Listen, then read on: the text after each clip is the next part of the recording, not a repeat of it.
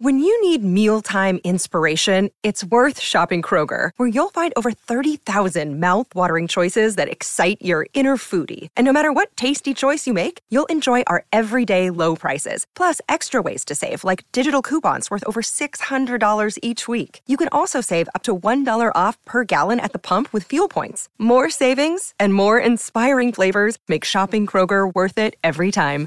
Kroger, fresh for everyone. Fuel restrictions apply. Another day is here, and you're ready for it. What to wear? Check. Breakfast, lunch, and dinner? Check. Planning for what's next and how to save for it? That's where Bank of America can help. For your financial to-dos, Bank of America has experts ready to help get you closer to your goals. Get started at one of our local financial centers or 24-7 in our mobile banking app. Find a location near you at bankofamerica.com slash talk to us. What would you like the power to do? Mobile banking requires downloading the app and is only available for select devices. Message and data rates may apply. Bank of America and a member FDIC. Step into the world of power, loyalty, and luck. I'm going to make him an offer he can't refuse. With family, cannolis, and spins mean everything. Now, you want to get mixed up in the family business. Introducing The Godfather at ChumbaCasino.com. Test your luck in the shadowy world of The Godfather slot. Someday, I will call upon you to do a service for me. Play The Godfather now at ChumbaCasino.com. Welcome to the family. No purchase necessary. VGW Group. Void where prohibited by law. 18 plus. Terms and conditions apply. It's time for today's Lucky Land horoscope with Victoria Cash. Life's gotten mundane, so shake up the daily routine and be adventurous with a trip to Lucky Land. You know what they say. Your chance to win starts with a spin. So go to LuckyLandSlots.com to play over 100 social casino-style games for free for your chance to redeem some serious prizes. Get lucky today at LuckyLandSlots.com. Available to players in the U.S., excluding Washington and Michigan. No purchase necessary. VGW Group. Void where prohibited by law. 18 plus. Terms and conditions apply.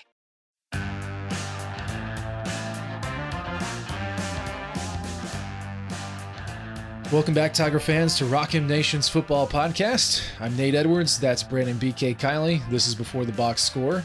I guarantee that I, Nate Edwards, had a better day than anybody else listening to this podcast. Because what did I do on Saturday?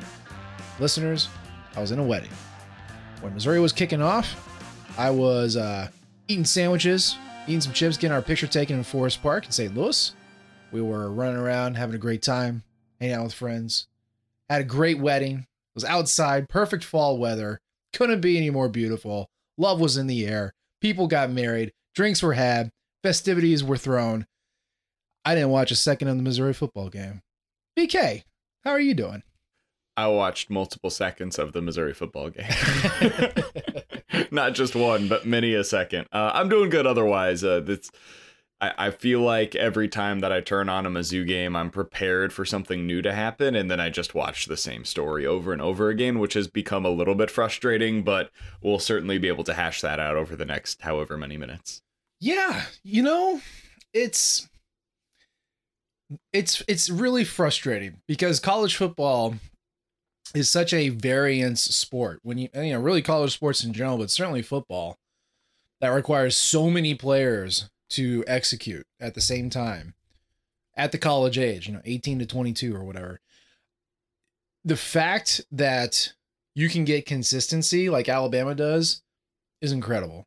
That should never happen. And even Alabama loses games, right?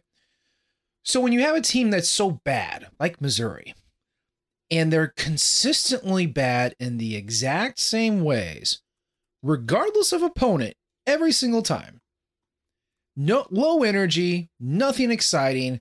Defense gets its ass run on. Like, it, you know, if you just want to be bad, be bad in different ways. Show us a new thing that you suck at. And so far this year, it's just being bad at everything. And not only being bad at everything, but it seems like everyone's just regressing as the weeks go on. BK, what the hell is happening here? Man, they're really bad at stopping the run. They have the worst possible timing to make the worst possible mistakes offensively. They're not particularly disciplined as a team. They've committed a ton of turnovers in recent weeks, or excuse me, turnovers, yes, but penalties in recent weeks. They had 13 more that were accepted in this one against Texas A&M. If you're not going to be particularly talented, you have to be disciplined and well coached. And right now, this team does none of those things. They're just a bad football team right now. And that doesn't mean they will remain one. Maybe they do end up uh, after this bye week on Saturday. Maybe they do go out to Vandy and put a beating on uh, on Vandy. They end up beating South Carolina, and maybe they even come up with an upset against Florida or Arkansas. It, it's possible, I suppose. But this team over the last really six weeks has, and maybe even you could say all season, has just not played very well. And I think that's what's frustrating is I, I didn't think they were going to be great coming into the year, but I didn't think they would look as lethargic and as sloppy as they have. And that's mm-hmm. just tough to watch. It's hard to watch bad football. And for much of the last few weeks in particular, they've played some really bad football, man. Mm-hmm. Yeah. And the the opponents have varied. Uh, obviously, Kentucky is you know, kind of in the running for second best team in the East. Boston College is a very good ACC team, apparently, even with their backup quarterback. North Texas isn't good. Like that, that's not changed. Uh, and, and neither has neither is SEMO. But like all of those teams did the exact same thing, like you said. Now some of them had better success. Some of them were able to hang around longer. But even in our losses, God, it, it's just been terrible. Remember Central Michigan? Go back to the first game of the year. That was a nail biter to the end. like, and we are just like, oh well, they're getting used to the you know the new system, and you know they probably still are. But wow, that was that apparently was the canary in the coal mine. And and like you said, we knew they were going to be bad. We thought you know an old older defensive line would be a strength, but that's that's just not the case. Um, I, I, there's plenty of rumors and stories that you can find on any message board that you go to, and everyone's got you know a friend whose son is on the team and they hate the offensive system or they don't understand what Wilks is trying to tell them. Like the words are all different and the scheme's all different and the positioning's all different. They don't like it. And whatever. The point is, is that they're not any good. It doesn't seem like they're grasping anything as the season goes on. And not only that, but they look completely unprepared. You talked about the turnovers, you talked about the penalties. What this team looks like garbage just out the chute. First play, first offensive play. They I can't remember the last time they scored in their first possession this year if they if they did at all. Um, you know, and and and so these opponents that we're going up against, especially Texas A&M and especially Tennessee, you pointed this out in the five takeaways that you put up at the end of the game about how much Missouri's been outscored. Texas A&M was up what 21 nothing mm-hmm. within 10 minutes. Right? Yep. Tennessee, very similar situation. Like I know you crunched the numbers, but like Missouri's losing in the first quarter. How do you how do you come back when you're already down 21 nothing before the first commercial break? Like it's not possible. In its SEC games so far this season, Missouri has trailed after the first quarter by a combined score of 63 to 10 they're basically showing up to the field, playing 15 minutes of football, and then realizing before the end of the first quarter, oh, we're not winning today. We can go ahead and pack up our bags.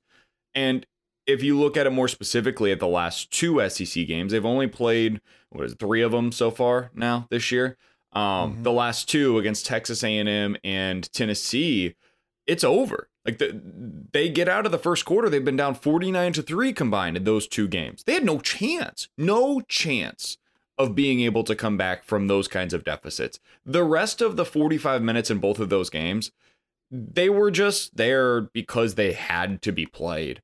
If they if both teams could come to center uh, midfield and just come to a uh, an agreement, hey, let's just go ahead and knock out the next 45 minutes. There's no need to play them. It would have changed nothing changed the final score technically. It would have changed some of the statistical rankings, and frankly, for Mizzou, it would have been better for them because then they wouldn't currently be the last place team in the country once again when it comes to rushing yards allowed per game. But it's bad, man. You get through the first quarter, and every Mizzou fan that was watching on Saturday knew the team that I'm watching for has no chance to win. You might as well have gone to a pumpkin patch or apple picking or whatever you wanted to do with the rest of your Saturday afternoon because there was no reason for you to continue watching that game. And you mentioned how it's happening in the same way. I looked this up because I was curious because Missouri has now allowed this year five separate games of at least 250 rushing yards. Five games in which they have allowed 250 or more rushing yards. There is no other season in the last 20 years in which they have done that more than five times. Missouri's going to allow another 250 yard rusher. It's likely to happen against Georgia here in a couple of weeks at a minimum. When they Vanderbilt, what are you talking about? probably when they do, it will be the most times in an individual season in at least the last two decades. And the only reason I go back that far is because that's where my database goes back to.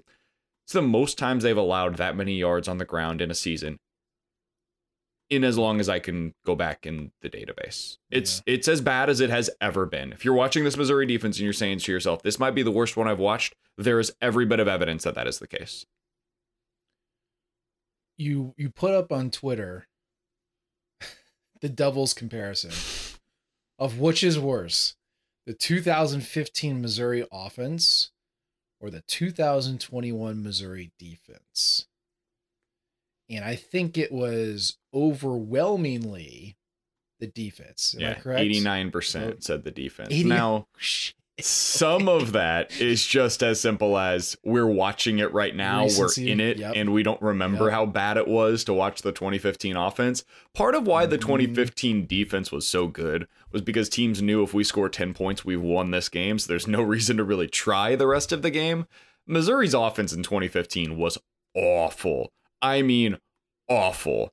But I will say this: there was at least at least reason for optimism about certain guys within that offense. This defense has nothing to write home about. Absolutely nothing. Right.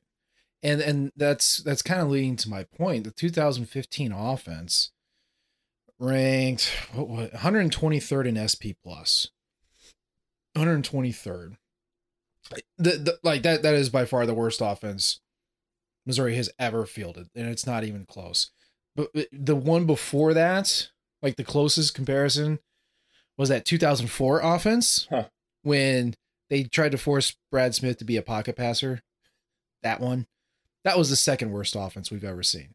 Um, but yes, the 2015 offense. Why was that not so bad? Well, number one, Drew Lock took over halfway through. J'Mon Moore was the go-to receiver.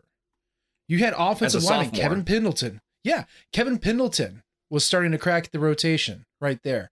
You saw baby Tigers get pushed in way earlier than they anticipated because the seniors sucked or were injured.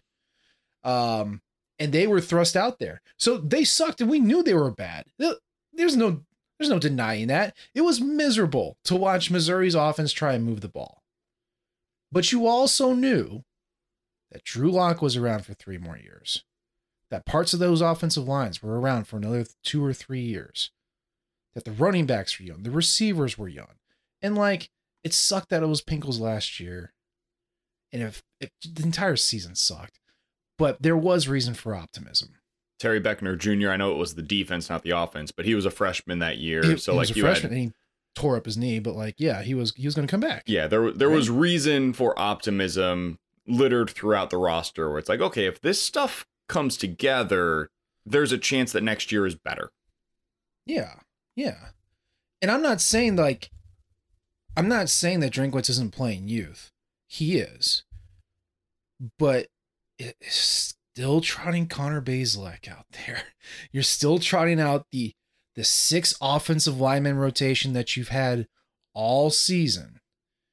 Tyler Badie is taking a monstrous amount of the snaps at running back. Receivers are, you know, again, it's an egalitarian receiving core, so like everyone gets a touch, whatever. But you're playing 16 guys on defense, you're playing about 16, 17 guys on offense, and it's the same guys. It's the same guys. You're not really putting anybody out there to get any experience and develop. And I think for me, the most damning part is that an SEC play, when you're down 21 nothing from the jump, he keeps Connor Bazelak out there to like, what, rub his nose in it? To make him work out of a tight situation? Well, he said it like, was actually the opposite for what it's worth. After the game, he was asked about this, like, did you ever consider making a quarterback change? And he said, Bazelak's our quarterback. There's no, I'm summing this up. This isn't the exact quote, but basically said, Bazelak's our quarterback. There's no reason for me to make a change because he's our guy. So it, it wasn't because he was rubbing his nose in it. It was, it seemed to me at Okay. least, he didn't want to make it into a quarterback controversy when he doesn't see it as one. You know, Clearly. But I don't know what we gained from this. I'm with you. Bazelak's not going to get better by playing down 28. His receivers aren't going to magically start catching the ball. He's not going to start just, oh, now I'm going to start running. Like nothing's going to change. Nothing's going to change. If you're going to suck, I understand he's still a redshirt freshman. Like we still got, you know, this year and three more years possibly of Connor Bazelak, which okay. I don't think that's going to happen, but whatever. I understand that he is youth. And I understand because of the eligibility clock getting frozen for 2020, you are playing guys who could still be here for another three years. I, I get that. I get that. I get that. You are recruiting better players. you have at least highly regarded athletes on your bench that are not seeing the field. I'm just curious what the development plan is, specifically with quarterback because you know Sam Horn's on campus, what, eight months from now, nine months from now. You know that there's going to be a quarterback competition, whether you want to openly admit it or not. You know it's going to be there. Why not see what Tyler Macon can do in SEC play? I understand you don't want to create controversy around the most important position on the team. I understand that at the same time, you can't just be trotting out the same guys over and over and over again and expect anything to change this season and to regain any of the momentum that you had and try and keep any hope of these recruits staying interested in this team if you just keep doing the same thing over and over again. It doesn't make any sense to me. I know I'm not a college football coach, but I don't understand. These are perfect opportunities to develop the youth, especially at quarterback, and it's just not happening. And it's not as if he's done enough to, at this point, be considered the answer. Capital T, capital A, the answer. He's not. Like I, I, I think Connor Bazelak for a lot of teams would be a perfectly adequate quarterback. I really do because he, he's a guy that is able to play with the short passing game and more often than not, though this has not necessarily been the case this season, he typically won't lose you games, but he's also not going to be a guy that wins you games very often. He's a game manager, and I don't say that as a slight to Connor Bazelak. I say that because it's the reality of who he is, at least right now, as a passer. And that's fine if you have like the 2013 Mizzou football team. It's not so fine when you're the 2021 version of this team. You need some dynamism coming from your quarterback, and right now they don't have any. And against FBS Power 5 opponents this year, he's averaging 6.4 yards per attempt. He's thrown five touchdowns and seven interceptions. That's really bad, man. And last year it was something similar against Power 5 opponents a year ago. He threw seven touchdowns and six interceptions. Obviously, that's a little different because that's all he played against last year. And mm. the touchdown numbers were low as a result. Now, in the last two seasons, you're telling me that he has more interceptions than touchdowns against Power 5 opponents? Uh, this is no longer a small sample size. He's played 15 such games. At what point can we say this is who Connor Bazelak is? And he's probably not going to be our long term answer at the quarterback position. I, I think I'm there. I, I think I'm mm-hmm. ready to make that admission. And when you're down the way that Missouri was against Texas A&M, that's the perfect opportunity to give a guy like Tyler Macon or Brady Cook, whomever you deem to be worthy, and honestly, I would say both. Give the second half, say you guys are alternating series. Let's see what you can do. Second half against Texas A&M, this is your opportunity. Or maybe you say Brady Cook, you're getting the third quarter. Tyler Macon, you're getting the fourth quarter. I don't care how you split it up, but those guys deserve eh, eh, opportunities at this point in time. If you're up big on Vanderbilt, the second half should go to those guys. If you're getting destroyed, as you probably are going to, against Georgia on the road, the second half should go to those guys. This is where you find out what is currently on your bench. You throwing Ba- uh, Connor Bazelak out there each and every Saturday for all 60 minutes does you no good, especially when you've got a guy coming in and Sam Horn, who's really good and was just on national TV last week and threw four touchdowns in that game. he might be your answer for the future at quarterback. So let's find out what's currently there. And Mhm. if they're not going to be willing to do that, I'm I'm not sure how if you're Tyler Macon or Brady Cook, you could ever believe that there's a whole lot of future here for you. Exactly. I I think that's that that nailed it. Because you got to be thinking about the future and specifically these recruiting classes coming in because when you suck as bad as Missouri does right now, your pitch to any high school recruit is, "Hey, you come here, you start immediately and you are the catalyst that turns this thing around." Cool. That's probably what he also told the last class and they're not really seeing any time. And if they can't see time on this team, why the hell would anybody else be coming in and thinking, "Oh yeah, I'll start"? Oh yeah, that's totally a, a, a legit promise that he's making. Like, no, no, and and and I understand that that's probably not the exact pitch. It's like, hey, look, man, we're you know we're competitive. We always want the best man to play. We're gonna give you an equal shot to play, and you know I think you could start and all that stuff. Yeah, I mean, there's only two pitches not- to recruits. It's either come make us good or come keep us good. Like that's it. Right. So like, I'm not saying he's saying I guarantee you, you know, 400 snaps over six. Like, no, he's not saying that. But that's the pitch. That's that's the angle. And this team sucks, and they don't suck because they're young. So it's like you, you got to keep them interested. You got to let them know that yes, I am building towards something, that's going to involve some youth, and youth equals losses, but we're building. Right now, it's you know I'm playing the guys who were playing last year plus a couple of new guys, and and we just gonna be bad just just bad. So I don't you got to be thinking of like long-term development. I, I just I don't see why he kept Bazelak I would have pulled him. I, that that is not a shocker. I still think he's injured. I know that he's not been on the injury list. No one's talked about it. Uh neither Bazelak nor nor Drinkwitz has mentioned anything like that. He just doesn't look right. And I've seen him play, like you said, for 15 games. I feel like I have a decent idea of what he looks like. He just doesn't look right. So I think he's injured. And you're not, like you said, you're not proving anything by putting him out there. So whether it's your third quarter cook, fourth quarter Macon, like you said, or you just alternate series, whatever. We learned nothing from Texas A&M, and that was an opportunity to learn something. So missed opportunity there. I don't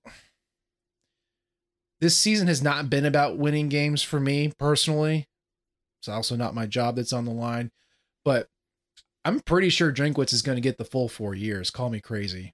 I don't think he's going to get fired anytime soon unless something absolutely As he should, happens. by the way. It this is Yeah. a, a massive upheaval of a program that he's trying to accomplish right now. And you've been saying that from day one. Like this this is gonna take time. And I think maybe Missouri fans, in part, this is because of Drinkwitz and the way that he sold the program going into this season, expected more of a microwave result as opposed to a full on meal that's cooked in the oven. And Yeah. this is going to be something that is is going to take some time. And we're seeing that right now. So he deserves to get the time that it's going to take. But that doesn't make it feel any better in the moment. It doesn't. I was thinking about this uh yesterday, I think. You you tell me. You know the NFL a lot better than I do. Obviously, we know the number of NFL players on last year's team. How many NFL players are on this year's team? Just think out loud. Um Tyler Badie, Badie will definitely be an NFL player. He'll be drafted relatively early. Um, I know people aren't going to believe me, but you have two NFL cornerbacks on the roster right now. Uh, One of which will probably go in the second or third round. Uh, other NFL players, Jersey Mike, Maietti. I don't know, man. Maybe he'll probably. I, I don't think he'll be drafted, but he'll he'll be a guy that ends up maybe getting a camp invite. I could Yeah. see Chisholm getting a camp invite. I don't know that he'll end up being on a team, but he- he'll get an invite. I mean, it, Trajan Jeffcoat will probably be a, somebody that gets like a, a late round pick, something like that, uh, just because of some of the flashes that he's shown at this level. That that might be the list. I mean, th- there might be some younger guys that that end up becoming something, Right. like maybe Mekhi But, like, I'm- Wingo I'm- and Darius Robinson or Right. Um, maybe Connor Tollison ends up becoming uh, something, or Dominic Lovett develops into that. But as of right now, based like on what the we've guys seen, who are playing though, yeah, yeah. I mean, it's like two or three. Yeah. So we know the NFL players from last year's team. And Drinkwitz inherited those guys and was able to make something out of it when Odom and Dooley could not. That was um for expectation standpoint, that wasn't super great. Uh for excitement going into the season, it was good. Uh, for you know, pitching recruits, obviously it was good. But Odom and Dooley underutilized these guys. Like obviously, I think underperformed was was used for every Odom team for the four years that he was here. Um, Drinkwitz could use something with those pieces, and then they're gone. And then you don't really have the same amount of talent. This is what I was talking about in the offseason the entire time. Like you don't lose that talent and then replace it with guys who couldn't see it see the field and then just, you know, keep the same level here. So this that's why I say this season's not about wins, it's about development. That's why I mostly don't care like whether they win or lose. I do care how it looks. And it looks terrible. No one's getting better. And so it's just very frustrating to go into that week after week after week and you're not seeing the youth like I said, player development, I don't I don't see it. I mean, you know, you look back at the box score for the A&M game. Right? Badie 22 carries. Michael Cox got two. Dominic Lovett got two. Micah Wilson, of all people, had one. Like, where is BJ Harris? Hell, where is Elijah Young?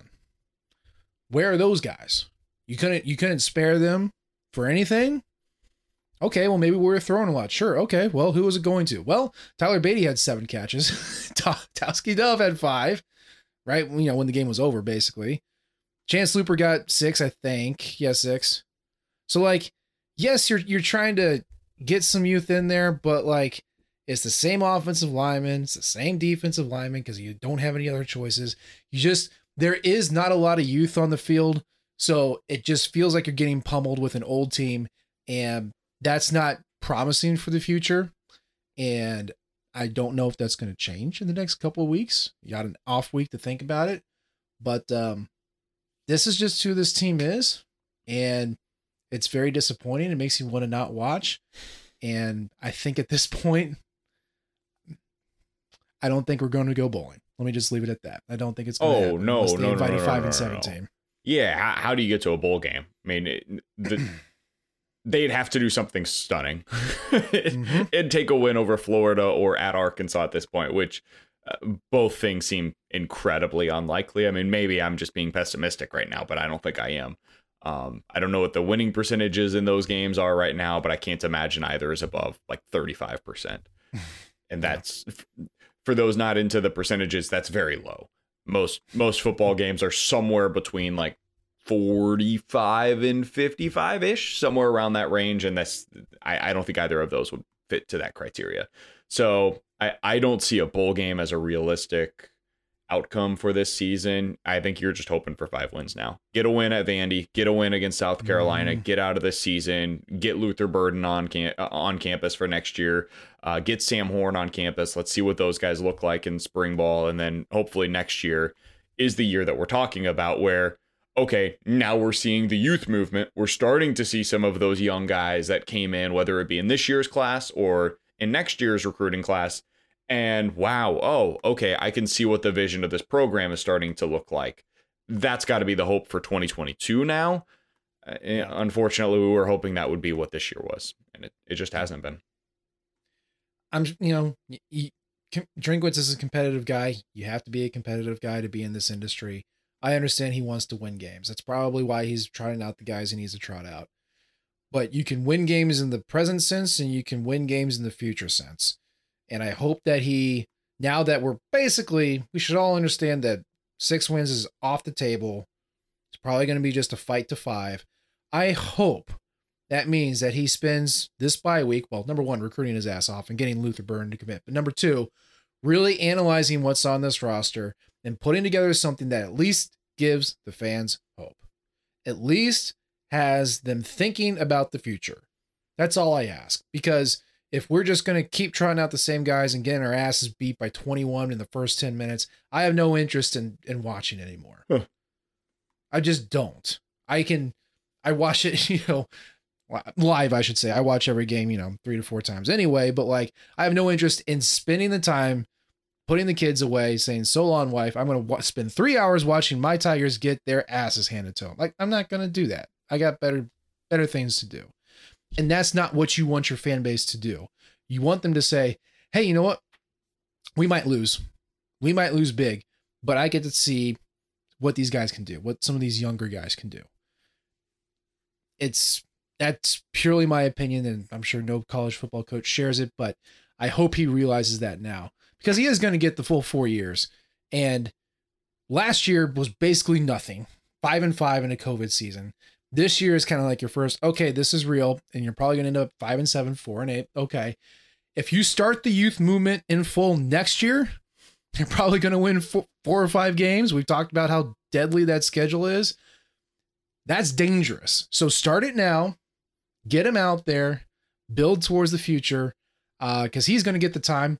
I don't know if Steve Wilks will, but uh, let's let's give us something to hope about. So gives us give us something to be excited about. Just to put a tangible point on this, who are the guys you would want to see? Because I, I I'm with you on getting the younger quarterback some opportunities. I, I don't know that there's a whole lot of other options though to get out there right now for this youth movement. I mean, they have really not. I mean, who you don't want to see more B.J. Harris. You don't want to see what Connor Tollison or Mitchell Walters or Luke Griffin or EJ Ndoma-Ogar. You don't want to see what what they can do. Honestly, I I'm not into making changes on the offensive line just to see younger guys because that when you have guys that are not up to par on the O line, if they're not ready yet, that can completely sabotage sabotage everything else you're doing offensively. And the offensive line hasn't been great this year, don't get me wrong, but it's been passable. So at least then you can evaluate the other portions of your roster. So I I don't necessarily feel like I need to see those guys. I think that's something that I'm good with in spring ball and then going into next year, definitely.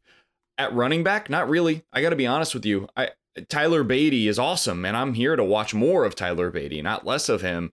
And every time that I've seen Elijah Young come into the game or BJ Harris come into the game, it hasn't been very effective. So I, I'm okay with not seeing a ton of them right now. And then let's find out what they can get me in spring ball. On the defensive side of things, I think they've kind of started going that direction. I, I really feel yeah. like if you're looking for the youth movement, it's at quarterback. I, I think elsewhere, I, I don't know that there's a whole lot of youth to move to yet. Well, we've discussed the limitations of the defensive line several times. They are maxed out. Linebackers, I know you don't trust him. I know the four that we're trying out suck. I can tell you that right now. Um, but you only have Will Norris, Chuck Hicks, Zach Lovett, Damian Wilson, right? And we um, saw opportunities from them, and they're they're just not ready.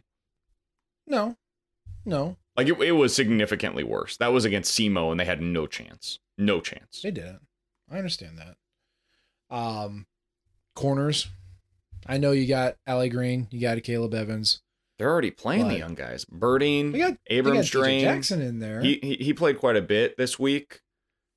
Um, I, I, Carnell.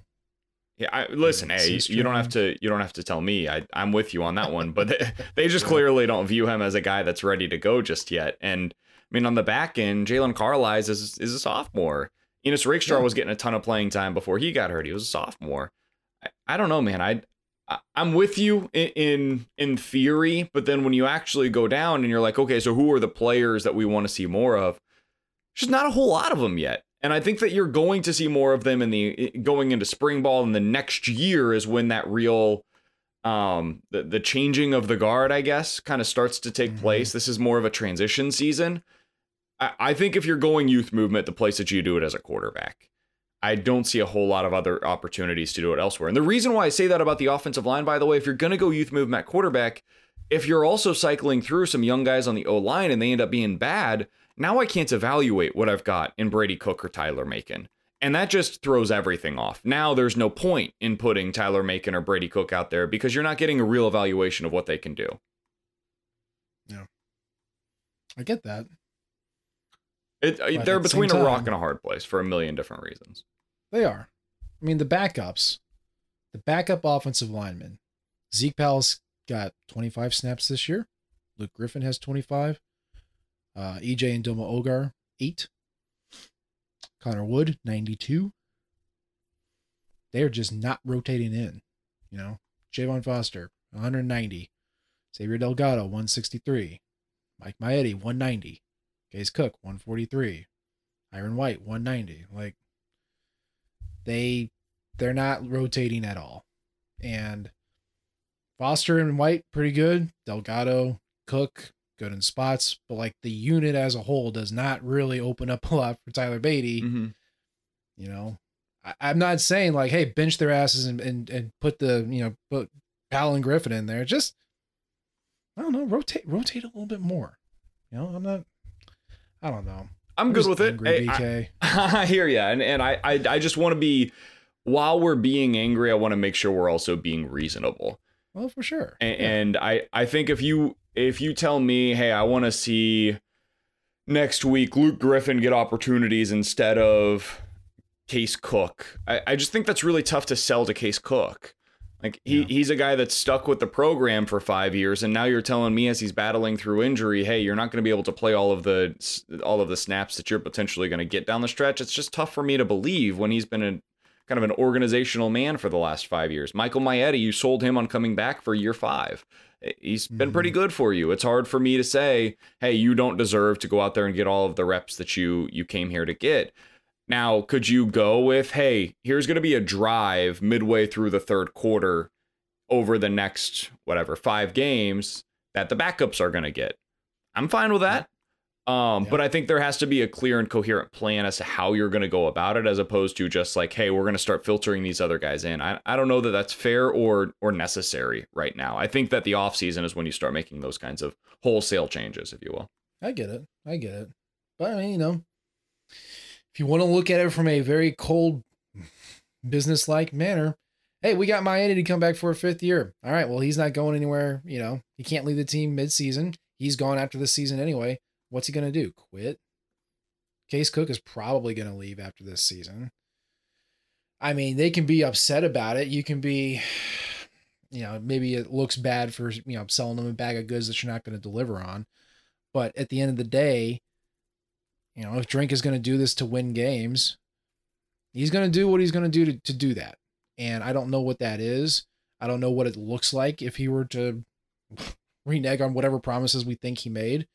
But I don't see any downside from expanding the rotation. I don't. I don't see the practices, so I don't see the downside. And I just, if you are going to go five and seven, best case scenario, you go fi- well, not the best case scenario, Hmm. but like realistic scenario, five and seven for this season, and then the youth movement starts, and you go five and seven again next year, and then 2023 hits, and Lord knows what that schedule's going to look like, probably terrible. Um, but like it, it's just, it's tough to maintain interest both from a fan standpoint and from a recruiting standpoint. So it can happen next year. You know, you could get to a bowl and that would be your breakthrough. And then 2023, it's another breakthrough. Like it, you could, you can talk yourself into scenarios like this.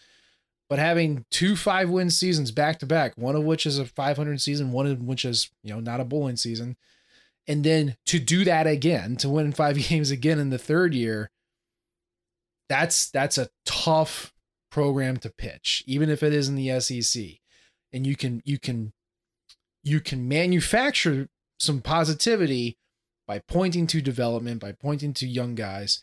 And I know we go through this roster. I think every week, like who can we put out? And we always come up with the same handful of dudes that are slowly getting worked in anyway.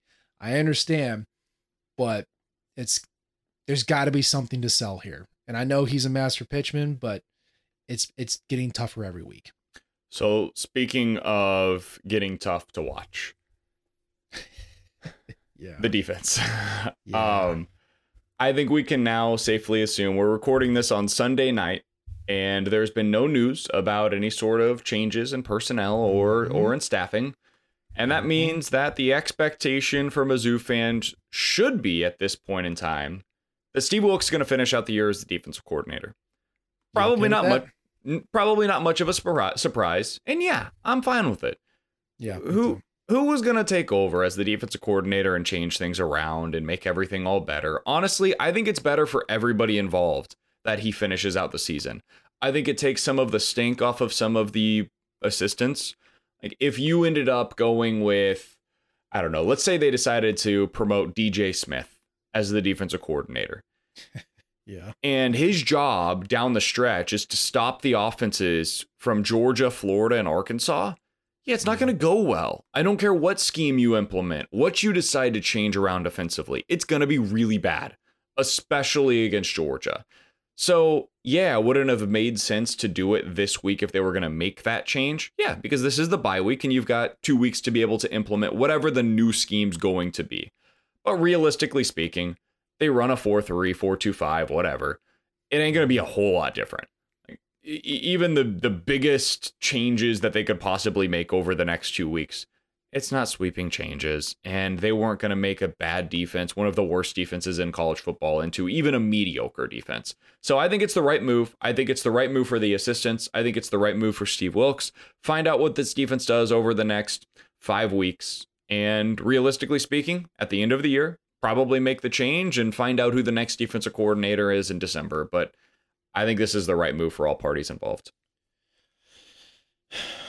I've been reading a lot. I love reading kind of the tea leaves through the coach gossip columns that you can see and especially on a eh, the rumblings about Steve Wilks was like this is a really confusing hire have gotten louder as the season has gone on. Now it's like national media is picking up and going, "Oh, that was a terrible hire." So I he's not he's not going to be the defensive coordinator next season. I feel fairly confident about that statement. I am I also agree with you. He should not be fired this week. If you were going to do it, it would be this week. You'd probably put Charlie Harbison in charge, which he's not going to do anything different. Um no one would do anything different. They just call plays basically. Um but yeah, it's it's let him give him a shot to to finish this out cuz he already fired Jethro Franklin. He paid out his what 600,000 or whatever it was. It's really tough to do that and then 2 weeks later turn around and go to you know, Desiree Reed Francois and say, "Yeah, uh, we're also going to fire this guy and have to pay him out too." Like that's not a good look, especially when that's not your AD. But for anybody, it's not a good look to have to fire two coaches in season, um, and and and pony up the money for that. So Wilks is going to get a shot. I can't think of a single thing that he could do to save his job. I will pitch this to you, BK. If he could save his job, and that's going to be a yes or no for you, if it is a yes, what would he have to do to save his job and stick around for another season? I mean, realistically speaking, it it just can't it can't happen. Yeah. I, I I don't know. I mean, let me try to put together a coherent answer that that could go along with this just because to play Yeah. the game I mean they'd have to look really good against Vandy maybe shut out good you'd have to put up a solid fight against Georgia and they go for like 4 yards a carry and they make it difficult for them to score your defense is part of the reason as to why you stayed in the game against either Florida or Arkansas, and they do pretty well against South Carolina. And like, it's just not going to happen. So it's almost a fool's errand to even say this is how it happens because it, I, I think it goes against the nature of what we've seen for the last seven weeks. So Mhm. I don't anticipate any of that taking place, but that's probably the type of thing that you'd have to see. You'd have to see the defense take tangible steps forward, basically each week for the next five. I yeah. I would well, it's not gonna happen. It's just not it's not possible. But that's okay. Um as long as Drinkwitz nails the second hire, which ooh buddy, you better get it. Which we made some suggestions last show. I hope he listens. Um but yeah, it's that's gonna be tough. And you mentioned this would be his dually hire, right? For that, like what Barry Odom had to go through, Mhm. where he's got to nail the second defensive coordinator hire because the first one was a disaster. Is a disaster. Um, but Steve Wilks is going to get the rest of the season to figure this out. Probably not going to happen. And then we move on and we find out who else is going to be coaching the defense next year and whatever defensive line coach that we get. That's fine. This season's basically a loss anyway. I hate to write it off already, but yeah, it, it, it's done. And the defense is the biggest reason. And then the offense deciding to just randomly suck as the season goes on is the second reason why this season is lost. So happy, happy stories from us over here. Just a bunch of good news. Um, you want to talk Luther Burden? Yeah, we can do that briefly because uh, from what I understand, I, I think he's doing this thing where he like announces where he's going to go play college, and then he goes and plays college football there and is awesome and is a five star, one of the best players in the country. So yeah, we should probably talk about that guy. Our boy Luther was down in Athens to watch uh, Georgia win with college game day and SEC game day on campus. Uh, it sounds like he has made it back without any further comment on how he felt about the trip. So it does sound like that uh, Tuesday is going to be the day that we find out where he plays his college career, whether it be at Georgia or at Missouri or hell at Alabama at this point. Who even knows? But he we are here. We, we said this was going to be the last weekend where we didn't know where he was going to play college ball. Obviously, we know what the Tigers did. We know what the Bulldogs did. If quality of game that he saw was any indicator of where he was going to end up, well, ladies and gentlemen, he'd end up at Georgia. It's obviously not that cut and dry. There's a lot more to it. Um, but yeah, if he commits to Mizzou, especially after this week, he is going to be a savior. He's going to be the reason, kind of again, a catalyst, which is what we've been talking about for positivity, uh, focused around this team. Because like, hey, team loses on the field, but man, we can we can recruit the hell out of a high school kid. So I know we've we've it's always like a how do you feel about it, and that's a stupid question that gets repeated over and over again. But again this is kind of where we can say, hey, 2021 wasn't so bad. Look at that recruiting class we brought in. And whether we get him or not, it should be good. But man, it would be it would be awesome if he choose Mizzou. That still stands true. So this is the th- funny thing. Like, if he decides to, if when he determines I'm gonna go spend the next three years at, and then he finishes that sentence by saying Mizzou, everybody will be like, you know what? This season was all worth it. and, and they got a four star quarterback who appears to be a really talented player and a five star wide receiver. And maybe this can be the makings of what is the future of Missouri football under Eli Drinkwitz. And then in the offseason, they're able to go to get a defensive coordinator that's super creative and young and innovative and does all the things defensively that we want Eli Drinkwitz to do offensively.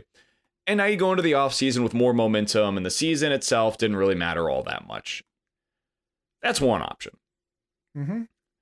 Option two says, I'm going to attend the University of Georgia for the next three years. That's less exciting. And then what ends up happening is if you're a pessimistic Mizzou fan, your team just got its butts whipped by Texas A&M. You basically just got signed, sealed, and delivered. You're not going to a bowl game this year you're probably going to end up losing at a minimum three of the last four games of the year, maybe all four games potentially. We'll see what happens against South Carolina. You won yeah, four or five games this season. You go into the offseason, you don't have that savior coming in offensively. And now you're kind of at a crossroads as to whether or not you actually believe in the Eli Drinkwitz experience moving forward. Mm-hmm. I'm not trying to put too much onto any one decision, but given the timing and given just how much of a high profile recruitment this has been, and how symbolic in so many different ways it is of the Eli Drinkwitz era. This was a guy that was committed to Oklahoma. He decided to open his recruitment back up, at least in part because Mizzou never gave up on recruiting Luther Burden. He made a couple of visits to Mizzou while he was still committed to Oklahoma. Eli Drinkwitz has gone out there in his uh, helicopter to recruit Luther Burden. Like, this is the recruitment of this class. If it hits, it kind of puts everything back on track. If it misses, it's just the latest example of a miss in the 2021 calendar year for Mizzou. So it's it really is that significant, man. It's it's almost an all or nothing proposition for Mizzou football. And it's going to be really easy to point to the Texas A&M game and say we lost them right there. And I don't think that will be the case for what it's worth. If if they No, lose I- out, I don't either. if they lose out on Luther Burden, it's because he wanted to go to Georgia. If Yeah. they get Luther Burden, it's because he wanted to stay home. I, I think we can make it that simple. This is not about the wins or losses. Uh, Mizzou was never going to be able to compete with Georgia. Georgia is now where Alabama was for a decade. Georgia is the best Yeah. football program in the country right now. If he wants to go play for a factory of producing NFL talent, first of all, more power to him. Go get your money, man. Um, but if he wants to stay home, great, and we're going to be excited to watch him for the next three years while he's at Mizzou. Yeah. If it was about wins and losses, Missouri wouldn't be in the conversation. Full stop. Exclusively, if it was exclusively about that, absolutely. Yeah. Yeah. So, yeah, I'm not. I don't want to make a simplified narrative of like, oh, that was the week we lost Luther, and that's that's just too easy to. That's too easy, so it's got to be wrong. But this is going to be, yeah, either the make or break of the 2021 season. Rebuilds suck no matter what, and Missouri will be rebuilding whether they get Luther Burden or not. And when you're when you're in it, when you're in the stink, like it, it it's really hard to see how anything's worth it or how this could ever turn around. It's two, three years down the line when you're winning the SEC in back to back seasons, and you go, yeah, 2012, yeah, that was the beginning of the of the roll, baby. Like this is that was our jam. We just had to we just had to get them out there to get the experience, and then we were taking off and we were good to go. Same for you know 06. A lot of near misses, but hey, we were we were you know, that team was coming together, man. It was gelling. Had to take those lumps. Got the bowl game, lost late. It was a heartbreaker, but look what we did because of it. 21 can be that season. We don't know it yet because we're not past it yet. So it's tough to have kind of these big, big discussions about long term and oh my God, everything's terrible. How do we get out? Fire him, fire him. These players suck. There's nothing's going to happen. This scheme is terrible. Fire Drinkwitz. Like it's easy to do that when it sucks and you're in it. Looking back, you're going to forget all about that. And those losses are going to be worth it because you saw what came out of it. It's tough, and, and that's what Drinkwitz needs to remind us. You know, this is a build. We are building towards something. This is going to be rewarded. Luther Burden coming to Columbia is going to be one of those rewards. And then, you know, whether he doesn't, you still have Sam Horn, Marquise Gracio. Um, you have the the four star Divorce Jones. You, you have these guys coming in that are still rewards for the work that Drinkwitz is putting in on the recruiting field. Um, so this these are part of those wins too. This is something that's that's part of the build. It's that positivity, so that when you look back, you go, "Yeah, it was all worth it because these guys came anyway." It's just really tough to to see that now. So don't get too down. Whether Burden picks us or not, don't get too down. Whether this season's four wins or five wins, don't get too down because it could very well turn around and we could we could you know this was the season that that forged the fires made us hard and made us better. And this was when Drinkwitz turned around or it's not. And then we find a new coach who mm. can do it. So it's going to be okay. It is, but it's a big week. it's a real big week, man, and I can't wait to see what Luther Burden decides. What- If you had to lean one way or the other right now, and listen, we we nobody has talked to Luther Burden, like not just us, but in general. There's been No. very little reporting that has been able to be done because he doesn't talk. Um, If you Mhm. had to guess right now, where do you think he ends up? so I want to point out that if my words could actually have any impact on the world around us Missouri would be undefeated um that being said I think he's going to pick Alabama You don't believe that, right? I kind of do because that would be just the most random. Like, not only did you not get him, but it was Alabama that took him from you. Yeah, that would be my guess. Okay. Uh, I don't think Alabama's even in the picture. I think it's I think it is Georgia or Mizzou. I, I think he ends up picking Mizzou. I don't think he p- keeps him around this long if he's going to pick Georgia. So I You could be wrong. uh, committed like on the spot, basically on Saturday. Yeah, and I know that it, it's a big deal for kids to commit to a specific place on a specific date from a specific area. Um, so it, it makes sense that he's waiting to do this either way. But I think if he was going to end up at Georgia, A, I think it already would have been done. And B, I don't think Mizzou is in the picture. I think it would have been between Alabama and Georgia if he was leaning towards one way or the other. And I don't think that is the So-. You've heard the hat theory about uh, commitment ceremonies, correct? In terms of So when and not all not all the kids do this, but when the big names have the big announcement, they got the families and the coaches and the teachers there, and they got the table laid out, and they got the hats of the schools who are the finalists, right? Look at the quality of the hat. If it looks like they bought the Georgia hat from like a truck stop, not going to Georgia. if the Mizzou one is crisp, clean, or looks just looks a little bit more expensive, right? Whatever hat that is, that's the one they usually go with. So I like. I've I have I have not watched a lot of commitment ceremonies, but when I do, I always look at the quality of the hat. And it's a pretty good indicator of where the kid's gonna go. Think back to um when DGB committed. Remember he had like still he even had the sticker Mhm. on the the flat bill Missouri hat. Yeah. Like, that's the one. Because the Arkansas one was like folded up and nasty. And you're like, no, no, that's not that's not it. So um we'll see. We'll see. Also, Gentry Williams is not committing to Mizzou. You can you can just he was not on campus this weekend, so that probably means he's not gonna come. So that's fine. As long as we get Luther. It's the only one, man. That's the only one that matters right now. Yep. And really, recruiting is all that matters for this year because this team's not very good. But if they can do enough to get pretty good recruiting class, that'd be two in a row. And in theory, you can see the Drinkwitz system, the Drinkwitz program building up and, and going somewhere. So that's all I got. I think that's all we really need for this week. What about you? I think I'm in, man. That's it. Um, hopefully Luther Burden commits to the Tigers this week. We will talk about that on our midweek show and then a bye week Mhm. next week. And so looking forward to a little bit of time to be able to spend away from Mizzou football. I think we could all use a little bit of distance right now. Yeah, we've been spending way too much time together. We need a weekend apart and go do your own thing. So, yeah, I agree.